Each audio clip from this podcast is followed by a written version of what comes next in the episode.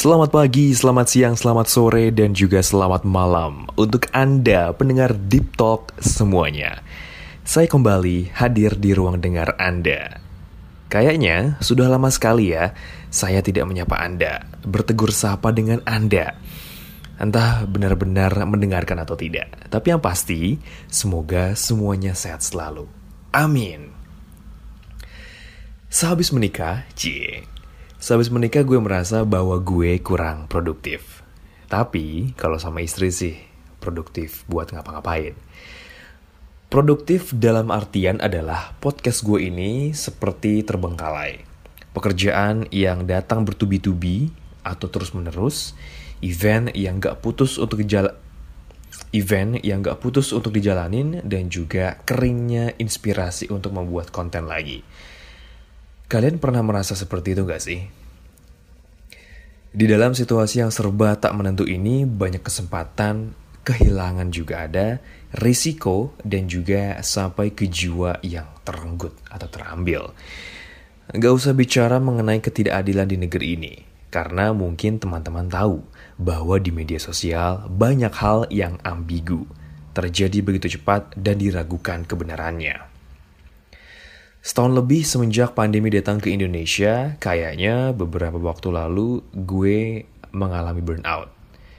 Pastinya berkaitan dengan pekerjaan. Tapi ini disclaimer dulu ya. Seharusnya bukan kayaknya, ya. Seharusnya bukan kayaknya seperti di awal gue bilang kali ya. Burnout dalam artian adalah kok gue merasa stuck di situ burnout dalam artian adalah kok gue merasa stuck di situ-situ aja, gak punya keahlian baru, gak punya experience baru, ide kering kerontang, males ngapa-ngapain, terus ujungnya pelampiasan malah ngabisin duit, kan kacau ya kalau ke situ ujungnya. Terkadang harus ada risiko yang diambil. Keluar dari zona nyaman mungkin, atau bertahan di zona nyaman itu ya bebas dan terserah hidup masing-masing orang jadi nggak usah ambil pusing. Kecuali, kecuali nih ya, kamu nggak mau adaptasi dengan perkembangan teknologi digital zaman sekarang.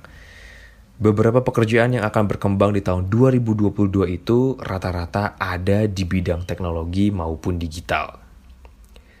Gue pribadi ya takut. Misal suatu saat nanti gue stuck dan gak bisa catch up dengan perkembangan zaman Is it good or bad? Bagi gue pribadi juga, itu buruk. Karena kita nggak bisa lagi memaklumi apa yang udah lewat. Kecuali kamu orangnya memang suka nostalgia, ya nggak masalah deh. Pakai atribut old school, tapi untuk dunia di zaman sekarang, ya jangan sampai ya. Mungkin ada sedikit unsur fear of missing out atau FOMO di statement gue tadi. Tapi nggak apa-apa Namanya zaman dan manusianya itu harus menyesuaikan. Kita gak bisa tinggal di masa lalu. Mau gak mau, ya harus adaptasi, menyesuaikan. Silakan ambil keputusan terbaik kamu.